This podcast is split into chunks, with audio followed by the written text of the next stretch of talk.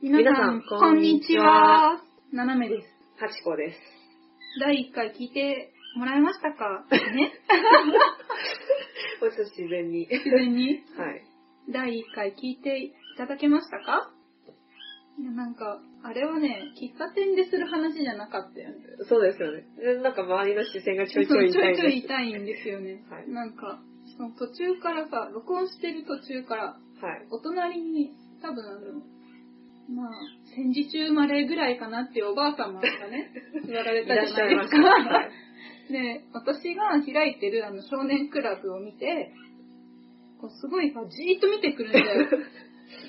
なるほど。視線めっちゃ感じたわ。え私同じサイドだからさ、うんなんかちょっと全然感じてなかったん ですけどもう、ハチ子の幸せだなって はい。思いながらやってたんですけど、ということで、第2回第二は、回は、はちょっと斜め父に来てます。い、えっと斜め家でやっています。はい。はい。えっと、うち、あの、インコがいるんですよ。なんでちょっと鳥のさえずりが聞こえたら、うちのインコのぷいぷいちゃんだと思っていただいて、ぷいぷいちゃんも参加してます。パチパチパチパチ。 はい。はい。じゃあ、第1回の感想を、ちょっと、感想っていうか、コメント、いただいたコメントを紹介してみましょうか。そうですね。コメントっていうか、ツイッターで感想をつぶやいてくれた方がいらっしゃるんですよ。なんと、なんと第1回目から。そう、第1回目からだよ。ちょっと、ちょっと嬉しいです。超嬉しいです。うんと、2月14日なので、えっと、なんだろう、アップロードした直後ですよね、い第1回を。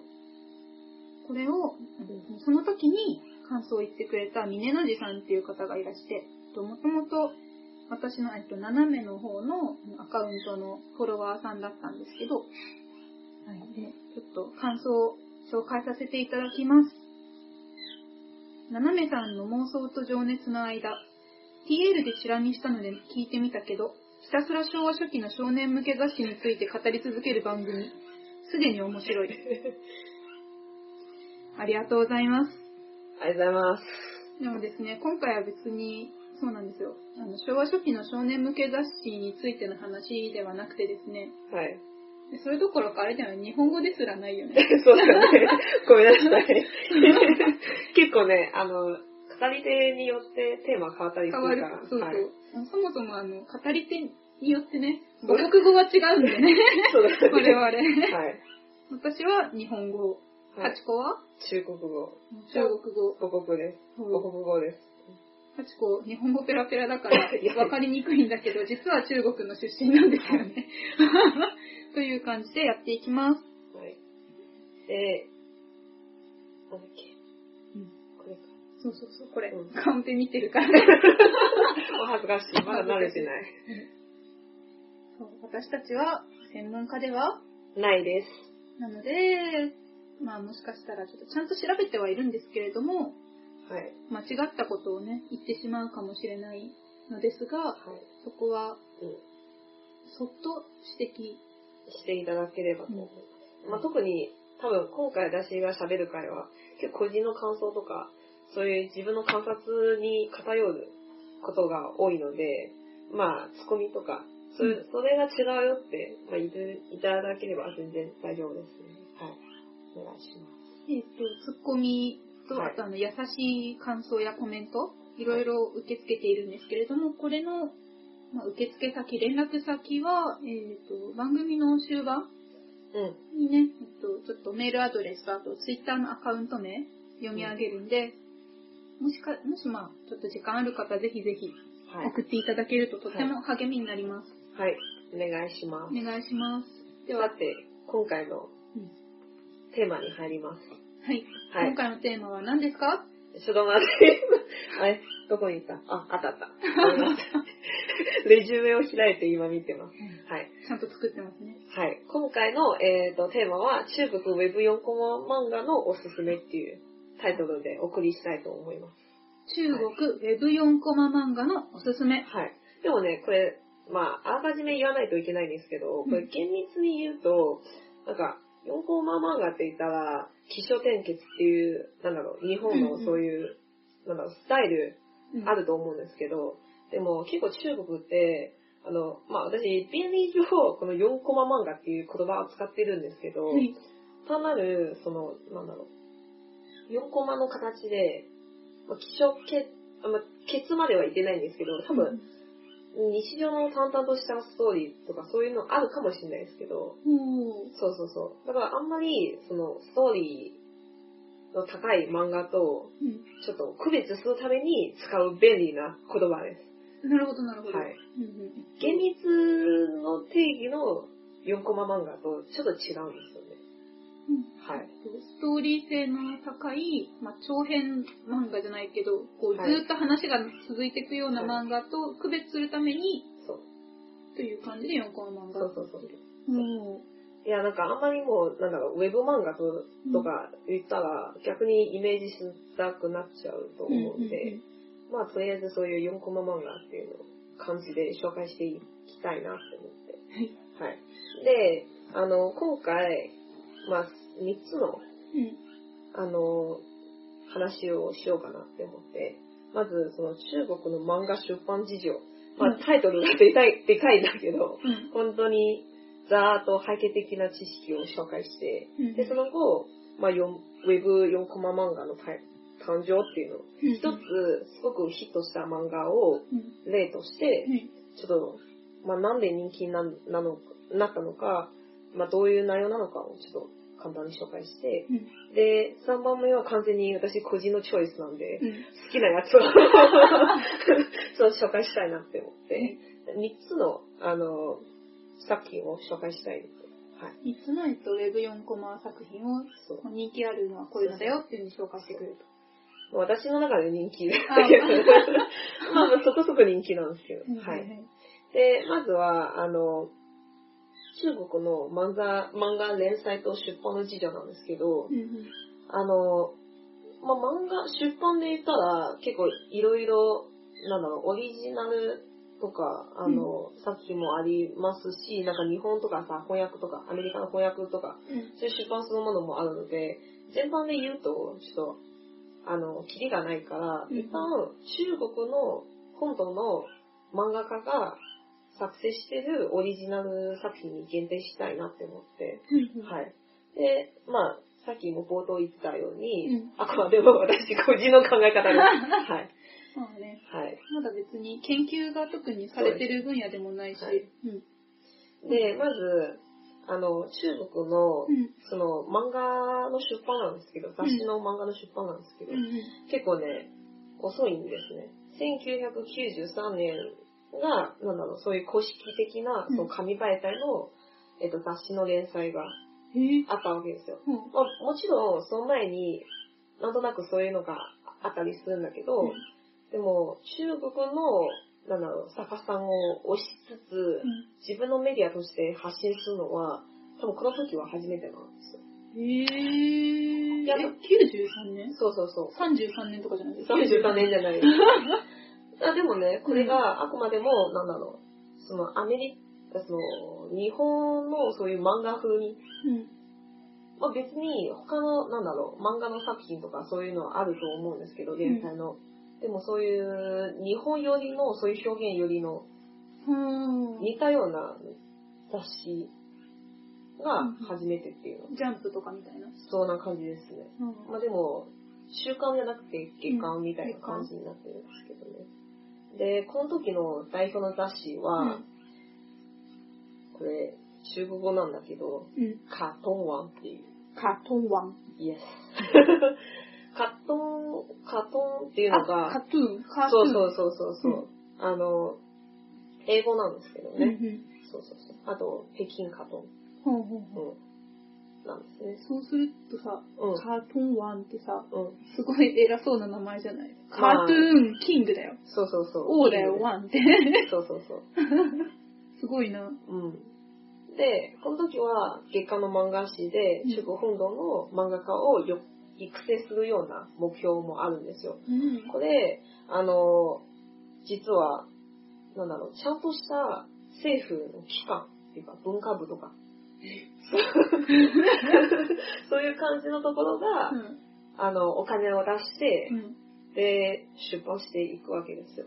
中国の共産党が、まあ、そういう感じマですジね。マジで まあ、そんなことまでしてるの そうそうっていう、なんか、うん。まあ、文化部っていうか、そういう、ちゃんとした、あの、公的機関が、まあ、補助金を出して、でちょっとね、中国のコンテンツの産業を発展させようっていうああ、目的で、それで、あの、こういう本が出てきたわけですよね。うんうん。で、その時はまだ青少年が主なターゲットとなっております。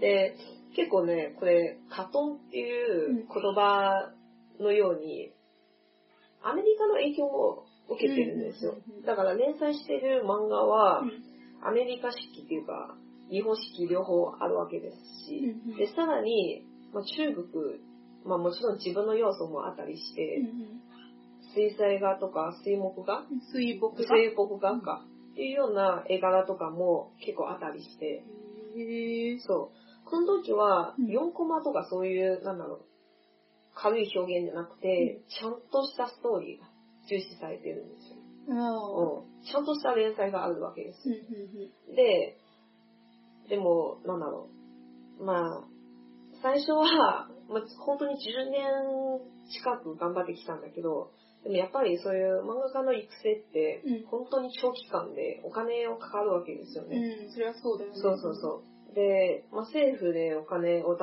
すのはうん、やっぱり限界が見えてきうん。て、あんまり収益が見えないんじゃないですか。ほうほうほ。そううう。んあ収の益、が見えないんだ。売れなかったのいや、売れたんだけど、でもなんだろう。ちゃんとしたスポンサーっていうか、うん。広告とか出しづらいわけ ですよ。ああ、政府のだから。政府のだからっていううか、んまだその時の、なんだろう、読者とかもうん学生とか、そういう感じなので、あんまり、なんだろう、うん、ちゃんと自分の、うん、適切したスポンサーが見つからないのが、うん。はあ。そういう、うん、そういう原因で、うん。まあ政府からの、まあなかなか利益上がらないから、うん政府もなんか、うん、あんまりお金も儲けにならないから、ちうょんちょっと、少しずつお金を少なくなっああて、そうそうそう、で、辛くなってきて、うん。で、本当に2005年ぐらいは、うん。こういうさっき言ってたカトンを、ううんん、キングオブカトンって、が、もう本当に休刊してしまいましてあうん、そうそうそう。で、そうですね。で、その結果、もう本当に、今までこういう本は、一冊全部漫画の連載になってるんですよ。うんうんでも、まあそれ、やっぱり、ちょっと、難しくなりますので、うん。うん。じゃあ、その他の漫画の総合誌っていうか、その情報誌の一つの連載として、多分日本でも結構そういう漫漫画の連載の形が多いと思うんだけど、例えば、なんだろう、ニュータイプのああいう、 あの、総合誌のはいはい最後の、例えば20ページぐらいでうん。枠を抱いて、で連載する。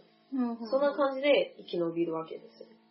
じ。ちなみにニュータイプっていうのはあのアニメ雑誌の。 え、みんなしてるでし ょいや、いやいやいや。いや、違う。一応ちょっと補足。はい。はい、で、あの、これ、完全に私の、うん。あの、個人的な感想なんだけど、こういうストーリー性が重視してる漫画が、あんまり、なんだろう、受けられてない中、なんか、小学生とかに向けて、そういう逆漫画とか、あー日本でいうコロコロコミックみたいそうな。いう感じの、位置づけではい、結構ヒットしたっていうのが、私の印象なんですけどね。うんはい。ってことは、あれなのかな、あの漫画を読む年齢層が日本より低い、うえっーん。と子供しか読まないみたいな。いや、そういうわけでもないんだけど、うんでもなんだろう、あんまり、そう、長編の、うん。そういう、なんだろう、いわゆる少年ジャンプ的な、そういうストーリーを進んでるっていうか、そういうのあんまり受けない感じです。それ、えっと、長うんその長編のストーリー漫画自物語体は、漫画ってい物うか。語漫画そうそう自体面白かった。そう。うーん、面白いかっていうか、うん。けど青少年向けでの、うん。なんだろう、向けのやつだから、うん難しいんですよね。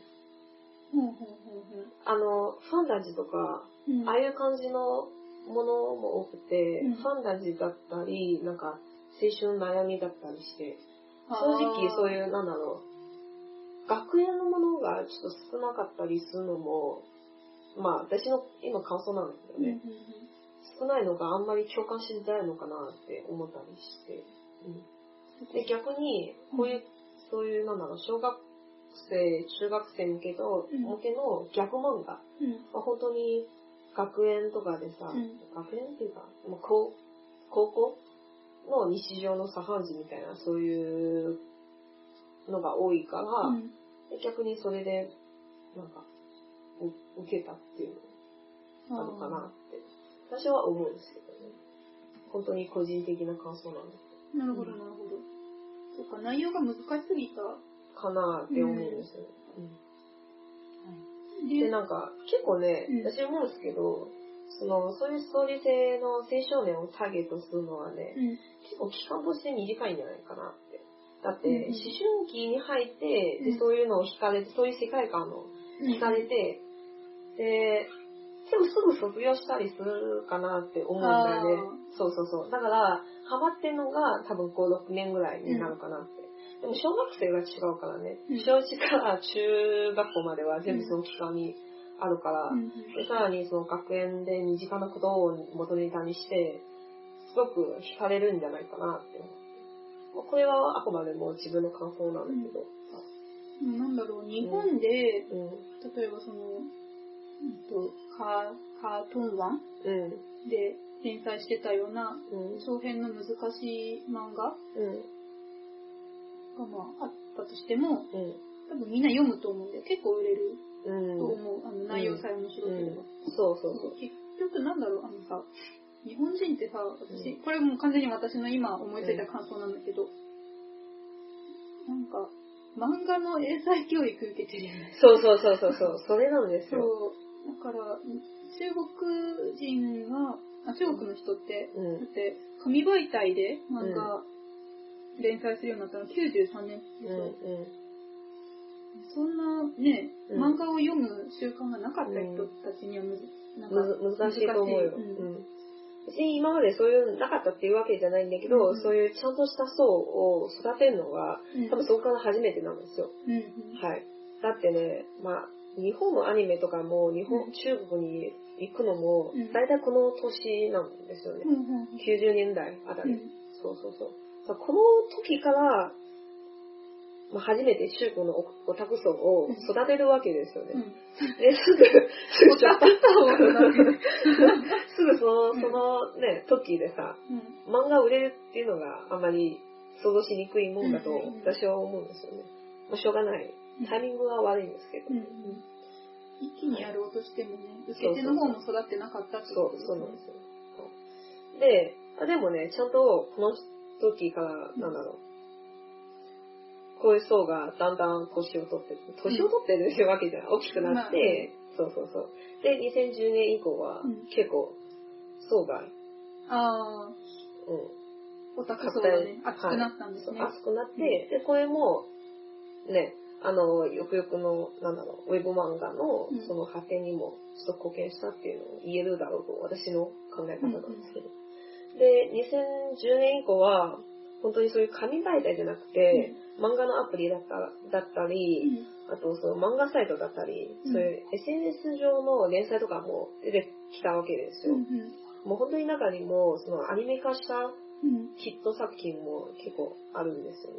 うんそう。この理由は何かっていうと、うんうんなんだろう。まあ、日本の漫画だったら結構、なんだろう。暴、 まあ、暴力っていうか、あの、エロい表現が、エロ、あグロ、暴力、そうなんでもありだよそうね。そうそうそう。割と ね。そうそうそう。結構ね、うんその辺、政府の規制が厳しいわけですよ。はうんだから、あの、別に反権の運の観論じゃなくて、うん暴力と、そういうね、うんエロい表現とか、あ。うんその辺の規制が厳しいわけですよね。で、だから、うん、最初はアクセスを稼いでたんだけど、うん日本のそそういう、なんだろう、漫画をさ、うんあ、の、海賊版で載せてう、んうんアクセス数を稼いだんだけど、でもやっぱり政府側が、まあ、エロはダメみたいな、暴力はダメみたいな、子供に悪い影響を与え、与える、開けてるっていううんうん、言ったらもうおしまいっていうわけですよね。しかも多分その、エロいうん。うん暴力だっていうのは、でもめっちゃ厳しいよね。そう、厳しいです。なんか、うん。えっと、あと上海出身の、うん。ハチコと別のあのうん中国の友達がいるんだけどうん、その子が、カードキャプターさくらああ。の、あのヒロインのさくらちゃんと、うん。あのその相手役のシ ャオランくんああ、そうがだね。抱できしょ。抱き抱き合ってるシーンも全部カットされてたって言って中国あ、版そがう。言ってて、うんだ。ってさ、カードキャプターさくらってさ、うん。仲良しに仲良し連載されてて、うんで、それ日本でのアニメ化したテレビ局どこだと思う、 NHK。 NHK だよ な るほど。そうで今もね、うん2部やってるけど、はいクリアカード編 NHK、はい。 NHK のアニメで小学生うん。が読む、読む、見るよねって、うんキュッて抱き合うのさえ全部アウトだったら、それはもうね、う。うんん日本の漫画の9割9分全部ダメじゃん。そうそうそうそう。だから、こういうのを舐めて、しょうがなくて自分オリジナルのものもちょっと探しつつ、あの、アクセス数を稼いでいくっていうのが漫画、最近の漫画サイトなんですけど。大変だね。うん、そうそうそいうや。まあ海賊版はそもそも載せるなって話なんだ けど、いやまあね、日本国内にもあるけどさ。はい。うんあと、もう一つ重要な理由は、うんあの、ソーシャルネットワークの発展っていうか、うんうんにあるんですよね。多分これも、まあ、日本でも最近中国のね、IT が注目されてるから、うんうん。あの結構ディストピアと呼ばれたりしなが ら、でもはいすごいよね、すごいスピードで進んでる。そうそうそう。結構ね、早いスピードでみんな、もう本当に携帯電話とかうん。タブレットを持つようになってうて、んそういう読者層がうんもう劇的に増えたっていうことになるんですよね。はい。で、まあ、多分ツイッターとかやってるとみんなわかると思うんですけど、ね、自分の友達をフォ、まあ、オタクの友達をフォローして、なんか、ね、違う情報、なんだろう、自分は多分、なんだろう、趣味のつもりでフォローしてる人うんでも、他の情報が入ってくるじゃないうですん。か。入ってくる入ってくる。そうそうそう。だから別にオタクで、じゃなくても、うんそういうコンテンツはなんとなく入ってくるじゃないですか。それで、簡潔に、まあ、そういう読者層の人が増えていったっていう。あ染め染まっていったんだ。そうそうそう。まあ、染まるっていう程度ではないんだけど、うんはい。ちょっとライト層が増えたっていうなるほど。言えるかなって思って。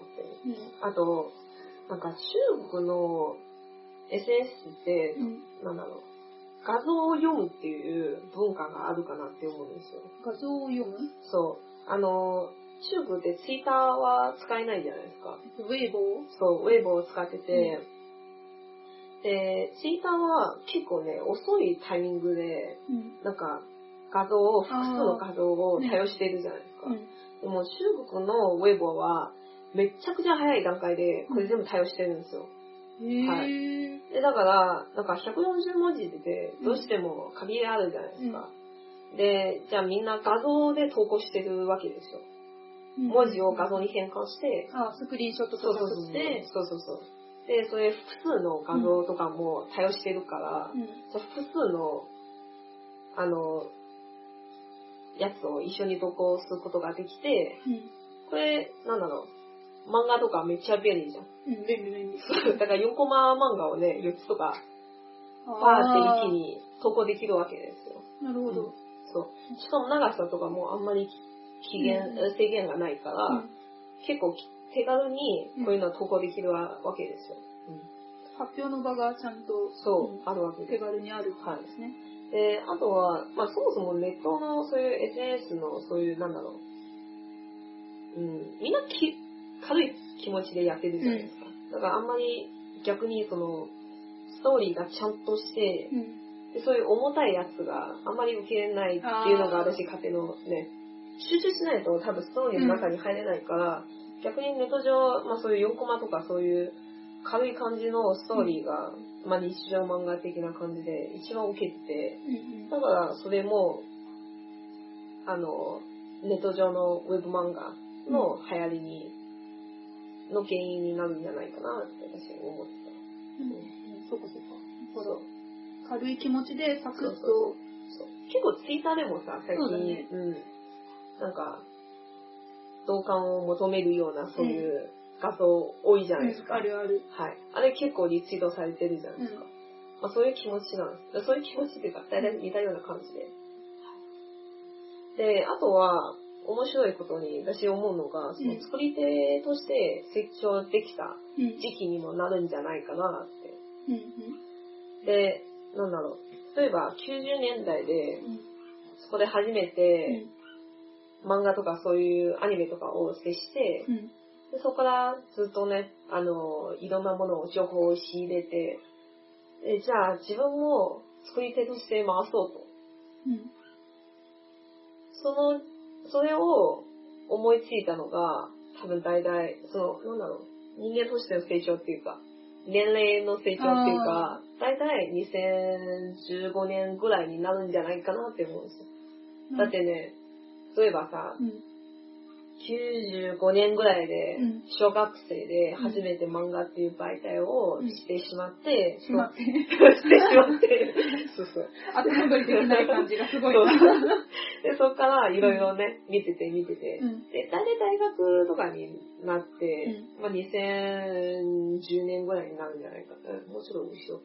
うんと95年に何歳で知った設定うん。うん、計算しやすいため、6、5、6歳。10歳。10歳にしとこう ?10 歳にしとこう。うん。うんそしたら、うん2015年になると、ちょうど、 30歳30あもうちょっと手前か。2000年ぐらいで、20歳から30歳の間で、うんちょっとその時は一番、多分、うん。まあいろいろね、エネルギーもあって、意欲もあって、でお金もあ稼ぎそう始そうめてそ、うそうそう。それで作り手として回せるっていううんか、うんになるんじゃないかなって思なう。るちほょうどどその時間軸として、うん行ったりあってピタリ当てて、つまり、えっうと、ん普通のうんなんてアマチュアあ、そうそうそのえっとクリエイターが出てくるくらいにオタク層が、う。うん中国人のオタク層っていうのが育った時期がうん2015年頃ってことうん、私はそう思うんだけど、なるほどなるほどそうそうそう。あの、中国の、うんあの、なんだろう、ニコニコ動画みたいな動画サイトあるじゃないビリビビリ。リビリ動画。そこの CEO の人がそう言ってたんですけど、んちょっと私昔翻訳したやつを、うん。あの、そのまま引用したんですけど、うん。はい。中国人はインターネットができてから視野が広が、広くなって、うん創作の環境を手に入れましたと。私たちは中国人と外国人は同じく想像力を持ってます。唯一違いのが、違いは私たちの視野が狭かったです。うんしかし90年以降、えーと 2010, 2000年以降生まれた子供たちが違いますと。うん彼らは本当に想像力を持つ世代ですと。おーで、ビリビリ動画はコンテンツを作るコミュニティではなく、うんクリエイターにサービスと、えっ、と、プラットフォームを提供する会社だと思いますと。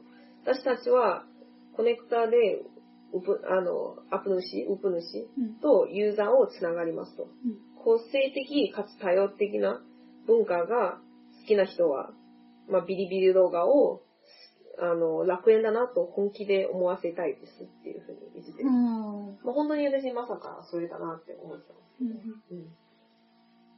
なるほどはい。発表の場を用意できさえすてれ、そばうそうそう。もうみんなうん、中国の人たちもいろんなコンテンツを作れるよ、そういう世代が育ったよって言ってる、うん、そうなんですね。あとは、私は思うのが、あの、消費者内部っていうか、読者内部も思うん考が変化しつつあるかなって思うんですよね。うんまあ、インターネットの上でさ、全部、情報ステイバーンで入ってきて、うんなんとなく飽きてしまうっていうか、あーあまり入手しやすいんですよね。うん本当にハードルが低くて、多分日本だとそういう判権が厳しい国だったら、うん例えば、あの、アメリカのドラマを見たいとかさ、有料コンテンツを払わないといけないじゃないですか。でも中国で全てそれで無料で入ってくるわけですよ。恐ろしいなまあ、そうなんそ ですそんなに海賊版が出てるの出てる出てる。マジもう本当にリアルタイムで、うん向こうでアメリカで放送して直後に、もう本当に字幕をつけ始めて、うんうん当日、もうすでにそれが、最新のエピソードが見えるっていうような世界なんですよ。君の国どうなってんの で、まあう、それ、みんなの視野が広がって、で、その一方、やっぱり、まあ、うんあんまりも貼りやすいから、うん。飽きてしまうじゃん。うんうんしかもいろんなパターンが同時に入ってしまう。うん。うん。なんか、例えばさ、まあ、ちょこちょこ入ると、なんとなく自分の年齢と、うん。その、価値観が変化するに一致するかもしれないですけうんど、例えば年を取ったら、あ、こういうのを見てて、あ、いいかもしれないねって。まあ、若い時は理解できてないんだけど、まあ、今はちょっと良かったなって思う作品とか結構あるじゃなあいでるすか。あるある。でも、勝負って、もうすでに一気に入っちゃうから、うん。だから、らそう、本来、例えば30代で見て、うんやっとその良さが分かってきたやつは、もう20代で見てしまい、なんだよこれ、全然面白くないじゃんって思ってしまうんだよ。う。で、えっと、30歳ぐらいになった、その、えっと、20代で見た人が30代になった時に、その作品をもう一度見るかって言って見ないんだよね。そうそうそうそうそうんじっくり読まないんだ。そう、じっくり言わないんですよ。あんまりもうスピード速いから。ああ。で、だから、なんだよ、もうどうせそんなレベルじゃうん。ん。もうみんなワンパターンすぎるよ、みたいな。そういう風に思ってしまうんだよね。で、だから、まあなんか、アメリカもその程度か、みたいな。うん日本のアニメもその程度かって思ってしまうんですよ。で、それが飽きてしまい、うんじゃあちょっと違うものを見てみようかなって思うと、ちょっと中国の、あの、自分の作り手が作ったやつを、あうん、これ面白いかも。今まで見て、見てなかった表現だったり、うん見てなかったストーリーだったり、しかも身近なネタだったりして、うんそれで逆に人気が得たわけですよ。なるほど。うん。で、なんだろう。あと、中国の経済力もうん近年すごく上がってて、そうだね。そう。で、金、経済力と同じく、じゃあ、私、私たちの文化も素晴らしいものだよっていうのをな、というようなナショナリズムっていうか、うんそういうのも流行ってるわけですよ。うん。だからああ。そう、中国独自なものを何か作り出そうっていうのも結構すごくうん。そういう考え方もすごく受けられ入れられ てて。なんか中う国独自って言って、君たちの文明なんて素晴らしすぎるじゃん、歴史として。よね、中国4000年の歴史とか言って言うじゃん。まあ、言ういっぱ。いいろんな発明あるじゃん。うん、うん言うんだけど、でも、例えばアニメとか競争できてます。えできてないできできてないじゃん。そう。そういうもんだよね。うんなんか逆に、えっうん。と、アニメとかでもう張ん、り合いたいの、マジでって。え、君た ち、か紙をね、 うん。発明したのも中国じゃんとか、あーいろいろ思ってた、え、むしろそっちを誇ればい いのにっていう。 うそっんか、。そうなんだ。そうそうそう。うん。だから、なんか、多分ね、結構近代に対して、日本に対して難しい気持ちはあると思うんだけどね。あーうんうんうんで、コンテンツ産業産産業を自分でもね、まあ発展させたいわけですよね。まあアメリカとかさ、あのディズニーとかさ、うんああいうでかいところも競争し合いたいかなって、私思うから。だからしょうがなくて、そういう自分のね、あの、自分の国のコンテンツをなんとなくそういう多めに見てしまうっていうのを。あー、はうんいはいはいはい。そう。だから、なんかすごく日本並みのレベルを要求してなくて、ちゃんとできた。おお、すごいすごい。もうこれからよく頑張ってきたみたいなさ、これから応援しようみたいな。そうい ううん、なんか、親戚の子供を応援するみたいな感じなんだね。そんな感じなんですよ。そう なるほど。はい。今までは、まあ、ちょっと長くなったんだけど、 うん。はい。そんな感じで、背景知識。背景知識。はい。はい。で、そこで、あの、私、その一番最初ヒットしたうん、 Web4 コマ漫画を紹介したいなって思うんですけど、すごい楽しみにしてた。 これが、10万個霊、これなんていうの霊障霊障は。10万個って、まあ、10万個。うん霊障はっていう、笑い、笑い話、霊って冷たい。うんはは って感じでしょ。そうそうそうそううそんう。逆なんですよね。うんうんつま、り、あのあれ、あるじゃないあの、ギャえーっと、ギャグ漫画日和的な感じで、うんあーまさにこういう感シじ。ュールな、そう、シュールな感じですよ。ちなみにこれって中国語で読んだらなんてなるの十万个冷笑話。手腕グーホル。ちょっと長すぎる か。で、この作者なんですけど、あの、デビュー前に、あの掲示板とかで、うんうんあのブリッジの逆漫画を連載してたんですよ。 あ、二次創作の。そう、二次創作のそういうギャグ漫画で、うんうんまあ今週は例えば連載でこういうような展開になってて、うん。でもツッコミのところ満載だよねって思って、 でそこでツッコミ漫画を、いかにもインターネットだ。そうなんです よ、そうなんですうん。よ。うんで、それがすごく受けてうて、ん。で、この人が自分オリジナルのものを作りたくなったんですよね。うんうん。で、そこで中国の神話の人物とか、うそうういう再再解釈したオリジナルの逆漫画を作ってう、んそれが10万個レショあるの。へえ。まあ、もちろんその、最初はうん神話の人物だけなんだけど、うん。でもその後いろいろあのオリジナルのキャラも登場させたりして、もう本当にあんまり、なんだろう、ストーリーがないんだけど、本当に一発ギャグ的 な。それは最初にあの漫画のサイトで連載してて、うんで、その後本当に人気が出てて、で、アニメ、ウェブアニメになったんですよ。毎、毎回多分5分から10分までのそういうウェブアニメ的な感じで出してて、それもすごくヒットしてて。で、例えば登場人物なんだけど、うん。ナタっていう、まあみんなおじなおなじみのナタだと思うんですけど、うん。おなじみの中うん。あのなんだっけ。え、これナタって言うんだっけえ知らない。そ知らないその字知らない、私。えー、嘘。初めて見たよ。そんなえ難し、い。あの、今あれアニメやってるんじゃないですか。ナタは、うん。道教で崇められている少年神。え、これこれ。え知らんて知らんて。え、あのアニメの中で出てきたよ。 何のアニメだよ。これこれ。あ、方針演技。方針演技私それ見てないんだよ、方針演技。あマジかうん通ってないの、その多分ね、あんまり、あの、漢字で表示してなくて、うナんッタはその、カタカナで表示することが多いのかな。お新シリーズの中の人が古川じゃん。ごめん、そこに話し ちゃった。古川のことじゃないですか。そうそうそう。うんそうか、知らなかった知のか。らん知らあん。俺絶対日本人は知ってると思って。 いやいやいやいやいや知。らなかったで、まあ、とりあえず画像見てみようよ。うん。もう少年なんだけどね。うん。もうこの感じの、ね。うんうん。主に方針演技の画像そうがそう、今。おも主に方個針人演技の画像なんだけど。演技も古いよね。そう。うん、でも、あ、あ、あとね、フェットの、 あ、フェイト。そう。これ今、女体化したんだけどね。何でも女体化するからね。うあえっと、女体化っていうの は、本来、えっと、男性であるはずのキャラクターを女性にしてしまうというか、ん。うん。まあ、女体にするっていう。え、でも、西遊記の中にも出てきたよ。あの、西遊記孫悟空と、そう、戦ってさ。 そんなに知らないんだよねあ。太遊記ってあれだよ、孫悟空と、そう左八そうそうそう海とそうそう、左五条しか知ら ない。わかったわかった。で、じゃあ、あの、今見てて少年じゃん。うん。で、じゃあこの作品の中でどういうキャラクターかっていうと、こんな感じです。あっちゃーあ頭が、頭はめっちゃロリーな可愛いうん。子で、で、下の体は、ま、マッチョっていうか。うん、すごいね、ボディービルダーだね、これはね。そうそうそう。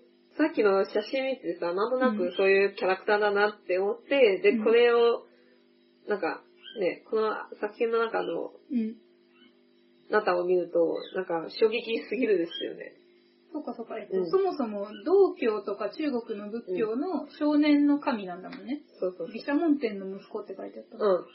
うん。少年の神様だっていうイメージを持って見るから面白いんだ。そうそうそう。この、ロリ顔の、そう、ロリ顔のマッチ ョ。これはひこどいれはな。ね、もう本当に衝撃すぎてて、うんもう、もうギャップがね、うん。もうすごく受けられたんですよね、これがう。ん。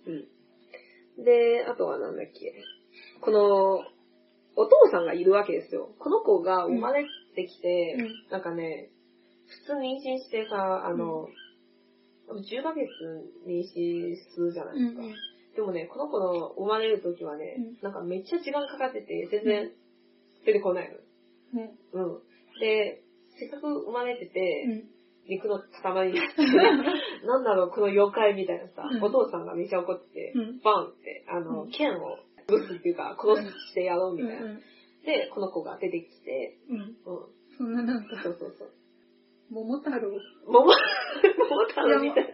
肉、なんか肉の塊を、そうそうそうそう。今頭の中で桃太郎となぜか重なってしまった。いや、桃太郎は桃だけど、別はいにダイレクトに肉じゃないけど。はいはいはい。うんあ、でも、桃太郎はね、おうんあの、おじいちゃんおばあちゃんに愛されるじゃん。うんでも、この子はね、最初からお父さんとかお母さんにあんまりあ伝ーえてなくて、うんそうそうそう。で、ちょっと大きくなって、うで、海辺でさ、あの、遊んでて、うんあの、竜の、竜宮城みたいなさ、あー、乙姫様の。乙姫様じゃないんだけど、うんまあ、王子様がいるいるわけで すよ。中国の竜宮城には乙姫じゃなくて王子じゃが あいるの。おお王様 はね、王様ははいい。王様はいるわけですよ。うん。で、王様に、あの、息子さんが、大事な娘、あ息子さんがいるわけですよ。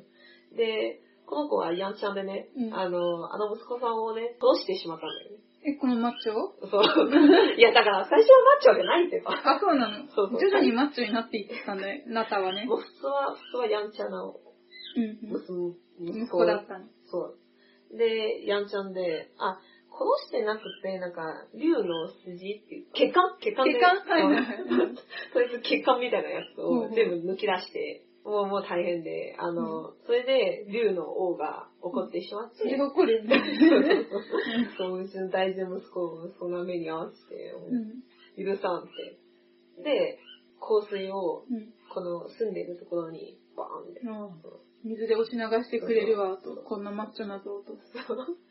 で、その時は、この子が、いやー、僕責任取るから、うん。死んでしまったんだよね。うん自殺で。うん。で、なんか、そこで、なんだっけえー、神様、女性の、女性じゃないんだけど、女性観の音方、様そう、観音様が、いや、まだこの子を救いがいがあるからって思って、で、ちょっと救って、で、まあ、神様になったわけですよ。一回死んでって。えっと、どのタイミングでマッチョになったのいや、だからマッチョは虹の設定だっ て。あ、い今の、今の話は、ちゃんとまともなそ神う、話まとのも話なだった。神話の話なごの。め違んなずっと、ちょっとインパクト強すぎて、う違う。筋肉のことしか考えられなかった。そうそう そう。で、でうん、それは普通のストーリーなのよ。うんだからみんなに、まあ、尊敬されている少年だったの。だから、その、なんだろう、自分の責任をちゃんと自分で取るから、うんで自分で自殺して、うんで、ちゃんと自分の過ちを反省して、で、いい少年になったっていう。はあはあ、あしでかももね、竜を、そんな、竜のそうそうそう血管引っこ抜けるくらい強くて、そうそうそう。もともと竜はね、あんまりね、あの結構悪い人だったりして。あーうんそうで、あの、この作品の中で、うんそういうドニーの、んマッチョの設定になったんですよ。で、みんな、で、ななんで、なんでそうなったんだろういや、な。だから面白いから。面白いから、うんそう、面白いからそうなって。あ、そうか、ただのギャグだもんね。そう、ただのギャ グだよ。で、この、あの、神になってて、うんで、お師匠さんをつけて、で、なんかいろいろ、なんだろう、うんうん。あの、勉強するわけですよ。ほうん。で、そのお師匠さんはね、そのこれも虹の設定なんだけど、ラッパーなんですよ。 だからね、な、なぜってあまり聞かなくてもいいのオッケーオッケーうよんそうそうそう。で、なぜかラッパーになってて、そういうような、なんだろう、みんな誰も知ってるよううんな話なんだけどっていう、でもこういう面白い設定を入れたりして、で、みんなが面白がるようなコンテンツを作り上がったのが、この作品なう。んへですよ。はいぇで、あとは、例えば、白雪姫とかもあったりして、あと、なんだ白雪姫。そうそう、あったりするんですよ。私、これはまだ見てないんですけど、うんあと、ツッコミが戦闘力としての主人公とかもいたりするわけですよ。突っ込むと攻撃ができる。そうそうそう。 しょうもない設定でし ょ。うんあとは、なんだろう、その、なぜそんなに人気かっていうと、まあ、先ほど言ってたような理由もあるんですし、うん。本当に馴染みやすい人物を使ってるんですよ。うん中って言ったら、だ中国人誰も知ってるキャラクターじゃないですか。うん。なのに、ドリーの顔でマッチョっていうようななる衝ほどね撃。を、そうそうそう。まあ背景なしでも楽しめるじゃないですか。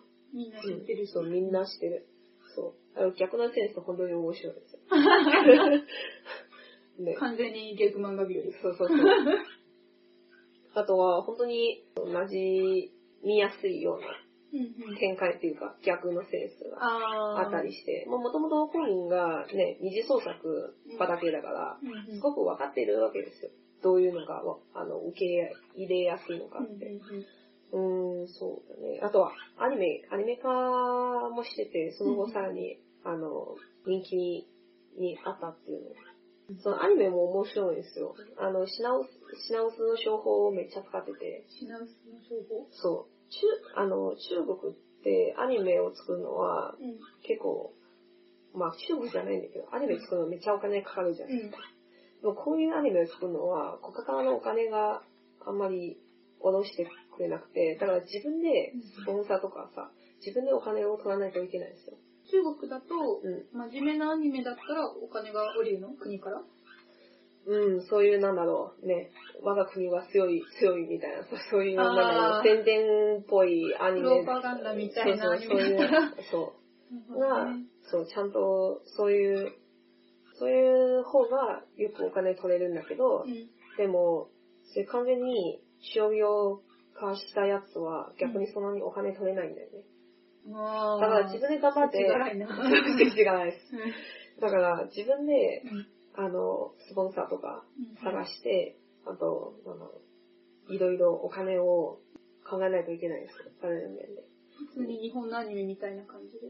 うん、そうそうそう、そんな感じでやってて。で、だから生活、生活のスタッフとかはもう、お金もないんだよ、みたいな。 そう、もう次はいつ出るかわかんないんだよ、みたいなさ。だからみんな買ってそっうてそうそう、いう。みんな見て、みたい な。そう。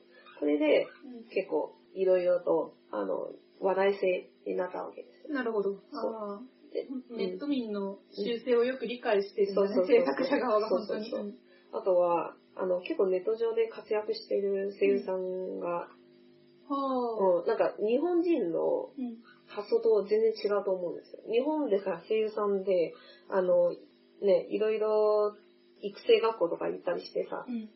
それぞれ芸能の事務所とか、ねうんうん、所属してるわけじゃん。で、それをオーディションしてうん、で、それで主役とか決めるわけじゃん。うん。でも中国は全然それが違ってて、あの、そもそもそういう育成学校がもうないし、うんあと、なんだろう、その芸能事務所とかもあんまり声優さんを所属してるのはあんまりないと思うんですよ。で、それで、ネット上で、もう本当に趣味で、最初始まったそういう声優さんが、素は人の声優さんがすごく多くて、で、やってるうちに、あの、上手くなったり、その有名になったりして、で、このアニメの中で結構有名な声優さんをネット上で活躍してる声優さんを採用したわけですよ。で、それも話題性の一つで、あ。へえ。それですごく、本当に第一弾として成功したなって、私は思うんですよね。なるほど。うんここまでは、その、ウェブ4コマ漫画の誕生っていう、うん。はい。一番最終的に成功した事例です。はい。これはいつ頃なのこの、これはマッチョのやつ。マッチョのやつは2000、2010年あたりかな。うはあ。ん。私、大学時代で始めてて、今もう連載してるし、長いんだ。そう、長いし、あの、ずっとね、お金がないからさ、お金ない、ないって 言ってて。多分2015年かな。2010年から連載しててうん、多分、多分ね、調べてないんだけど。うん。で、2013年、14年、15年あたりでアニメ化したの。そうなんだ。そう。そこから、最近だうね。ん、最近です、本当に最近です。うん。で、そこから人気作品に入りたいと思います。ハチコさんがそう持ってきてくれていま本す。本を、まあ、3タイトル紹介しようと思ったんだけど、でもその3タイ三タイトルの中で一つだけまだ単行本が出てないわけですから、うんうんうんそう、今日は単行本を2つ持ってきた。はい一つは、読める人にあらず花。 人じゃないっていう。うん、人じゃない。そうそうそう。で、あ、これもうナタですよ。え、これ、これ少年じゃん。そうそうマッチョじゃないじゃん。そう、マジじゃないよ。 で、このうん。ドラゴン、竜。あ、さっ白き竜引っこ抜かれて。そうう。そうそうそうそう。よくわかっ たね。そう。そうなんです。これが、うん。この子を救い出した、あの、カノンさん。え、イケメンじゃん。すごいイケメンです。ちなみにこれ、えっと、中国語タイタイトルだとなんていうのフェイレン祭。ヘーレンタイ。そうそうそう。ね、これ、名前はなんでそういになってるのか面白いんですよ。人外ってことでしょ、結局。あそうそうう、ん人外っていう。最初は、なんか、化け物とかさ、うんそういうタイトルに入れようとしたんだけど、うんでも、中国の法律上、法律上じゃないや。なんか、化け物とか、うん。あの、作品の中で登場させないようにっていうのを、ルールがあるんですよ。文化部とかで。え、ば、化け物、え、んその、なんだろう、そういう、なんか化け物としてのうんストーリーが、タイトルとかあんまり扱わないようにねっていうルールがあるわけですよ。中とかは良くて、なんだろう、本当にタイトルの話だけなんだけどあ、そうなんだの化け物とかさ、うん。あの、鬼とかさ、妖怪とか、うん妖霊とかさ、そういう、なんだろう、不、迷信とかに近いやつは、あんまりしないようにね、みたいな。宗教はダメってこと宗教、はダメっていうわけじゃないんだけど、うんうん、科ような。学科学的じゃないそもうのそはダうそうメそう、それそれそあう。ー非科学的なやつは、あんまり、そう、良くないですよね、みたいな。わからんそう、なわかんないでしょ。もう意味わかんないから、うんそうそうそう。で、この名前になってたわけですよ。人じゃないってい人う。じゃない。ええでも。そうそうそう。で、うん。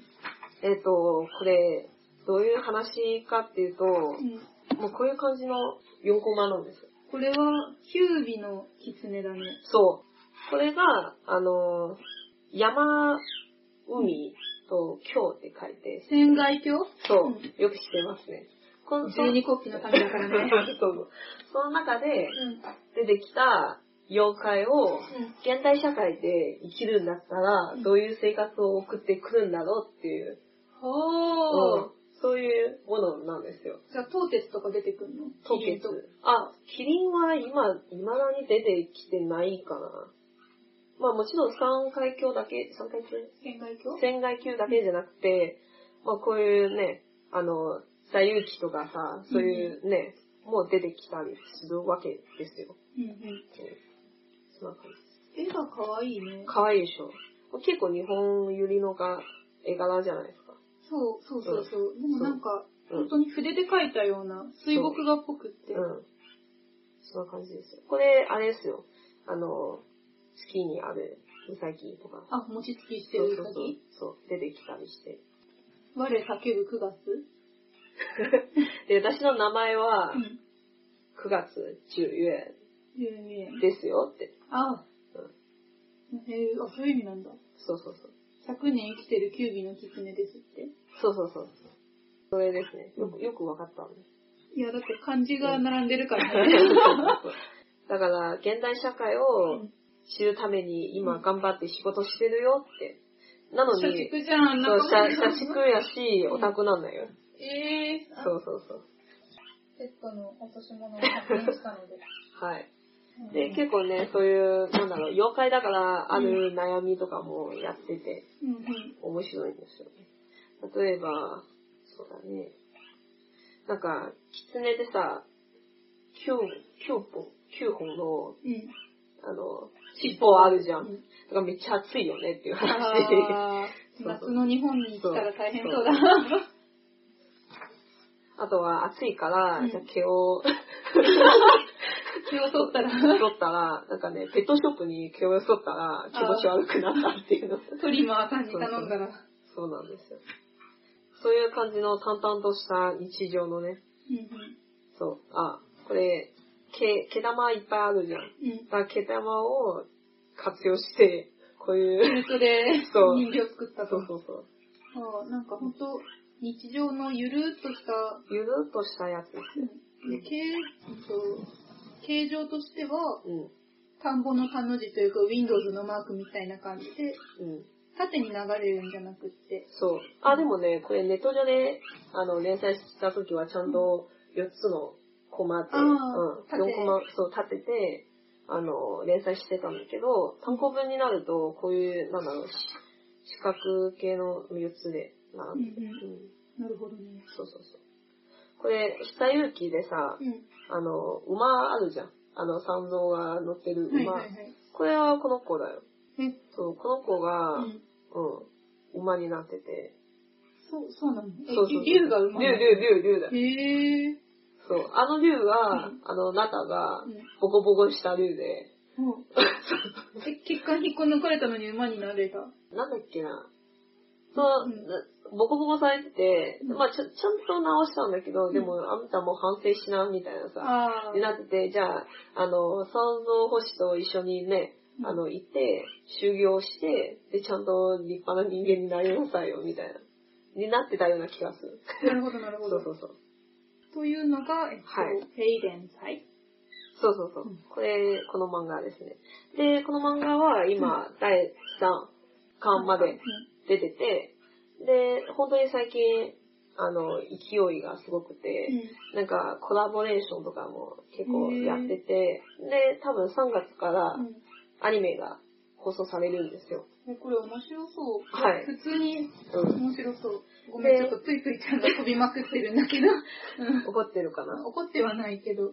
なるほど。うん。で、今はさ、人民中国っていう、人民日本か住民中国っていう、あの、メディアがあるわけですよ。あそこ、あの、し日本語版出してるんですよ、こうんこれの。へえ、そうなんだ正。式で、あの、うんなんか翻訳してみようっていう。ちょっと出しますかうん、ちょっとこれね、見た方がいいと思うんだけどね。人民、人民中国が人民日報か忘れてたんですけど。あ、人民中国雑誌が、雑誌社っていう、あの、アカウントがあってて、うん確かにね、この間見てたんですよ。連載してるって。うん。へえ。うんじゃあ日本語でも読めると。そう、日本語でも読めます、今はね。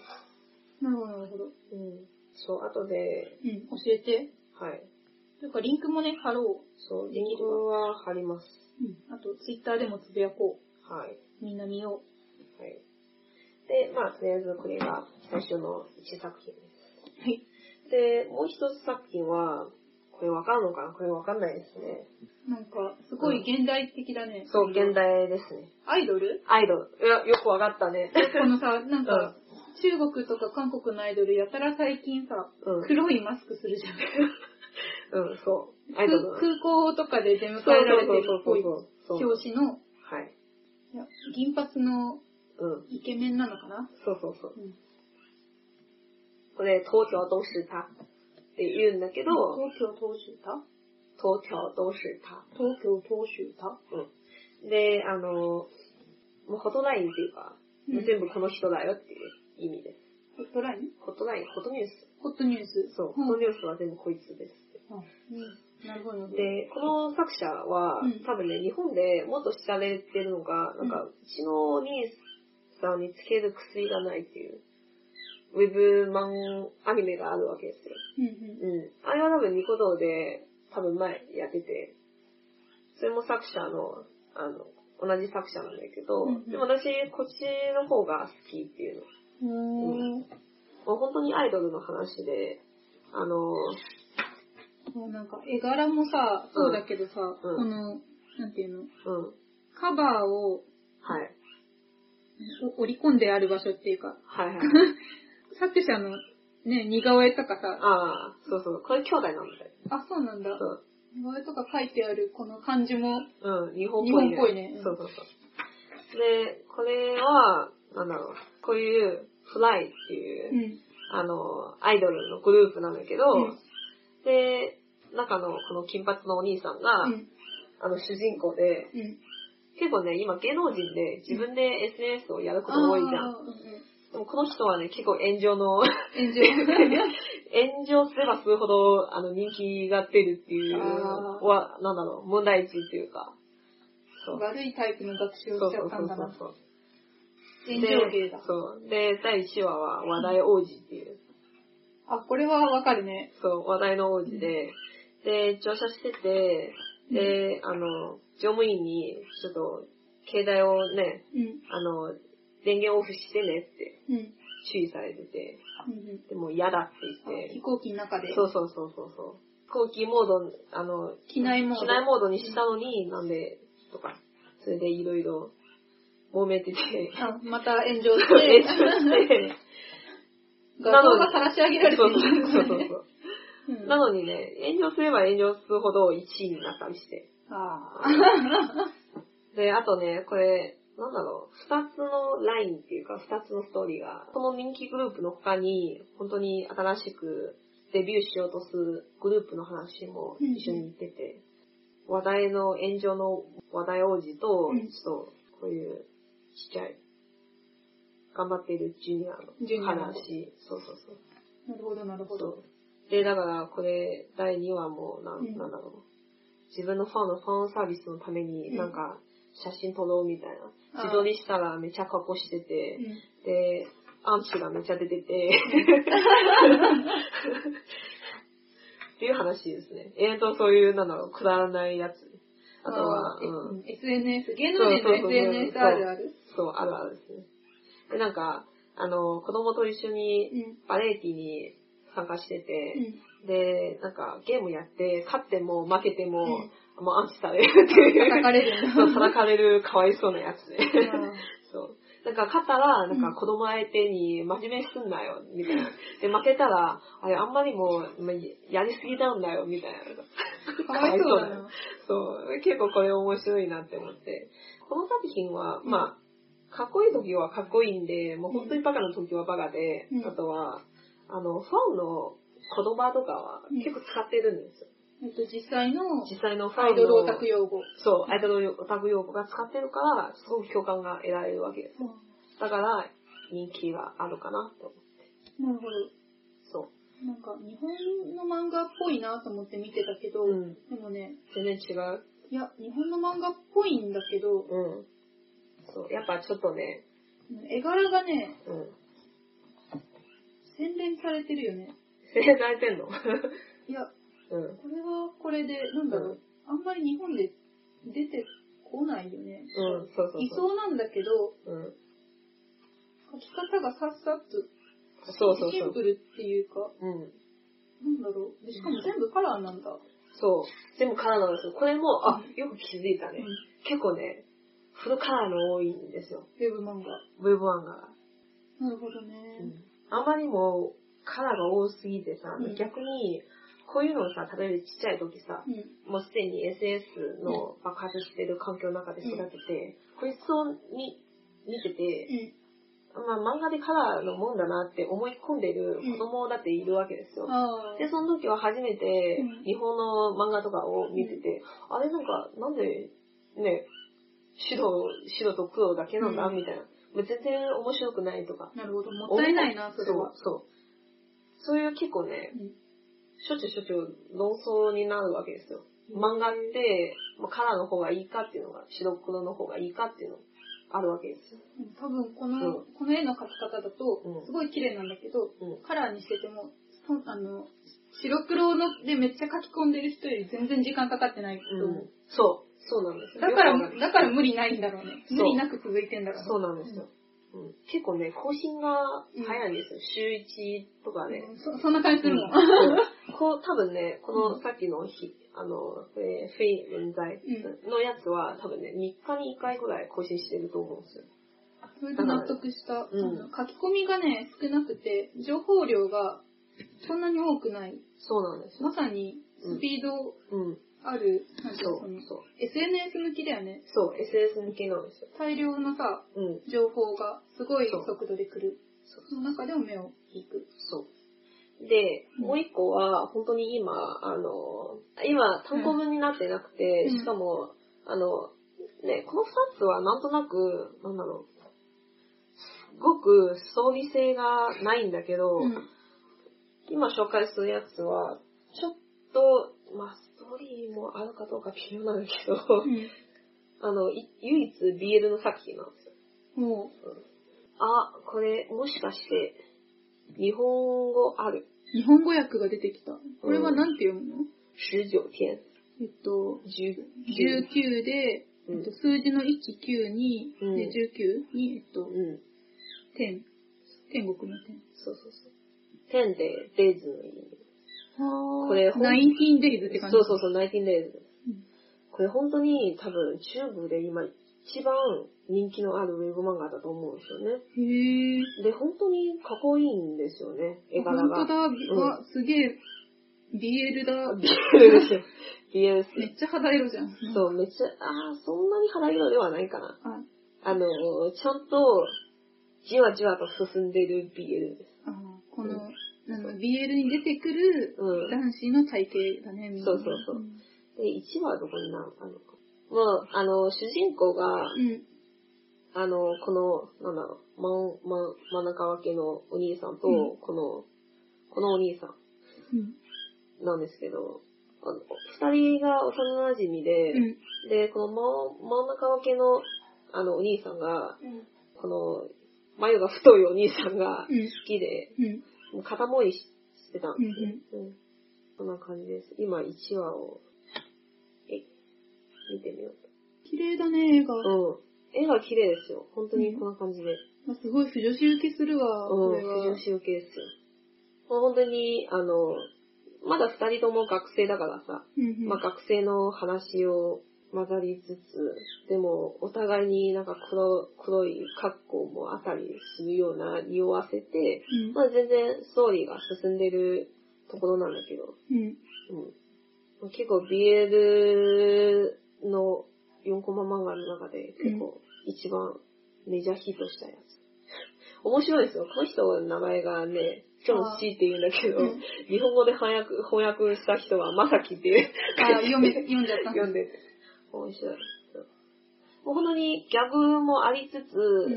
あの、暗い、ま、過去もありつつ、でよくできた BL 漫画。そう、よくできて、BL 漫画なんですよ。で、本当に、なんだろう、あの、ずっと親友、お互いに親友だったので、うんどういうふうに自分の気持ちを告白するのか、そう、 その、なんだろう、微妙のラインのところを攻めてて、で、みんな、おーって、うん。みんな、 あなってる。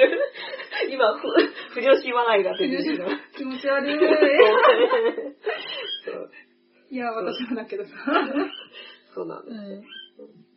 最初はね、この真ん中受けのお兄さんが本当に片思いしてて、でもそう言ったら、なんか友達にならないのかなってずっと悩んでたんだけあど、この関係を壊したくない。そうそうそでも一歩う壊し、進みたい。そうそうそう。あよくあるやつでですそねうそうんうそう。でも行って、まあ、まあ、その先一歩に進んではいないんだけど、うんでも、眉毛が太いお兄さんがうん、それを受け入れて、うんまあ、そういう気持ちよくわかんないんだけど、でもあんたは信用信用で買わないから、これからもずっと一緒に行こうね、みたいな感じで。うんよく、よくある落としどころが。そうそうそうそう。そうか。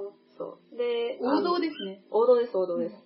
で、後で出てきた、こう、こう、こういうしゅ、あの、クールの、黒髪の、あー、うこんのクールな BL キャラ、ハンダでベロ出しがち。はうんい。っていう、あの、カプリングは2つあるんですよね。で、これと、あカのップリング2つは何と何あさっきの、あの、ま、真ん中分けの、あ幼馴染カップリング。そうそうそうそうえ、どそうううんで、もう一個。と、もう一個はこ、この二人。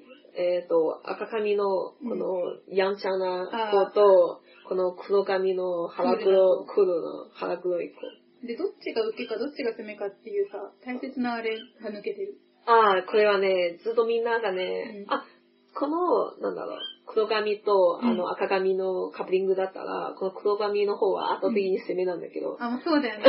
そう。そうそうそうそれはね、もうね、見ただけではちょっとわかるよ、ね。あそうそうで、さっきのカップリングに関してね、もう、幼馴染そう、幼馴染カップルが、うんもう本当に、どっちが攻めかはね、毎回、まあ、投稿、投稿するじゃん。うん毎回最新話。うん下でね、あの、ああ、半分以上の、あの、コメントが、どっちが攻めか、どっちが受けないかって、議論しちゃうんですよ。 そういうことです。 なるほどね。はい。ちなみに、ちなみに、私は、この真ん中分けのお兄さんは受けたと 思ってる。はい。それはね、もう本当に後でリンクを貼り付けた方が分かりやすいかなって。ハローハロー。うん。いや、本当にね、これよくできたん漫画、BL 漫画ですよ。なんか、そっかそっか、BL 漫画、うんうんそもそも日本から、うん。日本の BL を読んで育った人がそう。書いてる。そうそうそう。なるほどね。いやー、ざっくり言うとこんな感じなんですけど。いやー、だいぶねっとりと言ってましたけど、 そうそうそう。うんすごい面白かったな。いやー、これ本当にね、あの、ね、ちょっと漫画を見つつ解説した方がいいかなって思うんですけどね。うんうん。うん。本当にね、内容どれもさ、あの、1回ぐらいのね、もう紹介、あの、詳しく紹介するんだったら、本当に1回ぐらいはね、あの、時間かかると思うんだけど、うんうんざっくりと、ざっくりと。はい、入門編っていう感じで今日喋りました。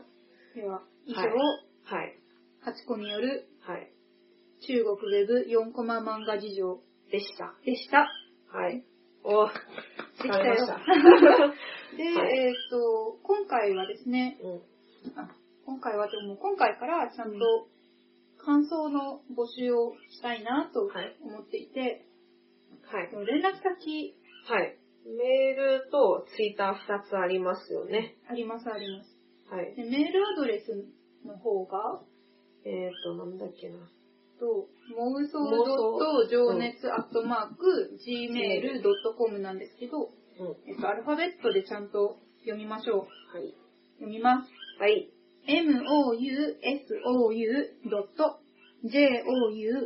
mousou.jounetsu アットマーク gmail.com まで感想をください。はい。で、ツイッターのアカウントもあるので、はい。ツイッターのアカウントの方にダイレクトメールでもいいですし、えっ、うと、リプライ送ってもらってもいいですし、あとあの、じゃあもうね、自分でねうん、エゴサするから。エゴサすはそうそうそう、 い。まあ妄想と情熱の間と、はい。ハッシュタグつけるなり、はい。なんなりしてつぶやいてくれたら、はい。喜んでね、はい。妄想の糧とさせていただきます。はい。はい。で、えっと、ツイッターアカウントの方、ハチコちゃんちょっと読んでもらって。はい。えっ、ー、と、アットマーク、MOU、SOU、アンダーバーですよね。アンダーバえっ、ー、と、GOU、ー。J、J、J、J。 J, J, J, sorry. J, O, U, N, E, T, S, U ですね。はい。はい妄想、アンダーバー、情熱。ですね。ですはい。はい。では、ぜこんなひぜ感じでひ感想を、はいはいどしどし送ってください。お願いしお願まいす。します。で、第3話。第3話、第3回。うん。は第3回はまたは、えっと、斜めのい。担当なんですが、はい。何を考えてるんですか今ちょっとね、はい2つ考えてて、ちょおーっとハチコの選んでもらおうと思って。おい、えー今この場で。今この場で。はい。あのさ、はい。女装と BL どっ ちがいいどうで、両方いいな。どっちも好きじゃん。うんど どっちも好き。どっちも好きなんだけど、どうしどうしよう。どうしよう。 すっごい真剣な顔で悩んでる。そうそうそうめっちゃ悩んでるんだけど。あでもさ、女女装も BL なんかの一つのジャンルとしえ、それて、は違うでしょ。違う違う違う。そうか、私の、私の女装のイメージは BL の一つのジャンルとして認 識してる。あれだろ、君はガタイのいい男が女装して受けてるのが好きなんだ ろう。だから肩がいいはないいらない。あ私そうなのってうん天才の少年 がね、女装してね。はい。ええー、どうしよう。マジで悩む。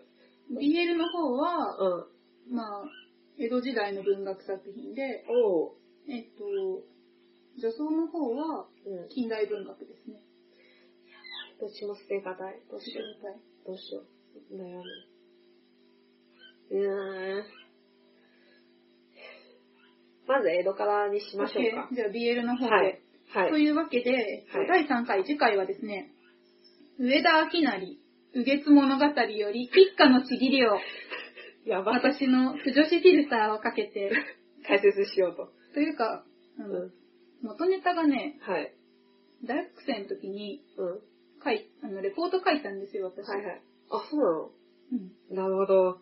それはちょっと楽しみだね。そオッケー。じゃあ、う。という感じで、はいえっと上田明成の右月物語から、ピッカのちぎり、解説というか、まあ、妄想をはい。お届けしますんで、次回もぜひ、はい。聞いてください。よよろしくお願いろししくおま願いします。す。じゃあでは、バイババイバイありイ。がとうございましありがとうございたます。